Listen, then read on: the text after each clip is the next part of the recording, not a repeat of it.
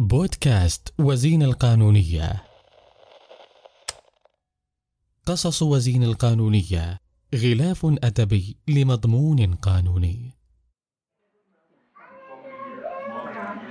في أرض خالية ورياح قوية وقلب خائف. أسير بالطريق لوحدي وأترقب مصيري أمام صغاري. نعم صغاري. فأنا لا أزال أراهم كذلك. حملتهم على كتفي وأنا أشكو ألمه اليوم وهبت لهم عمري من دون أن أشعر وأنا بالسابعة والثمانون اليوم.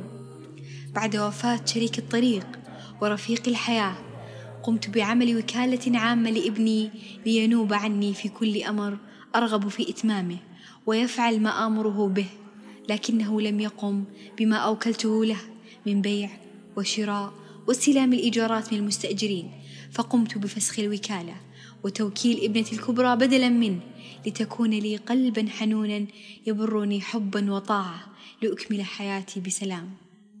وبناء على طلبي قامت ابنتي بنقلي من منزلي إلى منزلها وقامت بترحيل السائق والخادمة وبيع الأثاث ووقف المنزل.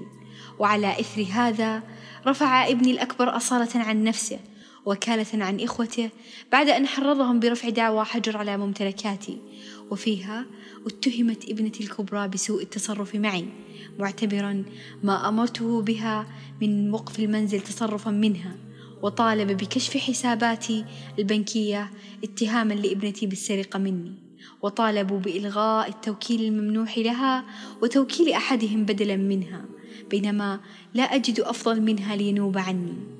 وتم اتهامي بضعف الإدراك العقلي بينما أنا بكامل قواي العقلية لكني ضعيفة الجسد وأحتاج لمن يقوم بمساعدتي.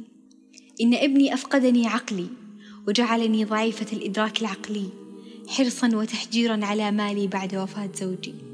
أشعر بالعجز فعندما يكون خصمك فلذات كبدك فلمن تشكو؟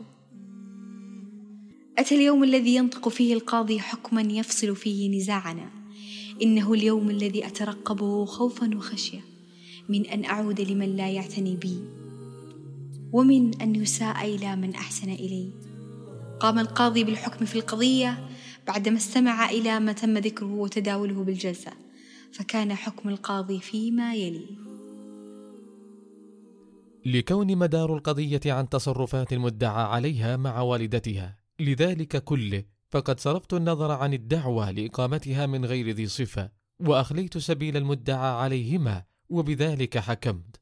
وأفهمت المدعي أن له حق المطالبة إذا كان وكيلا عن والدته ففهم.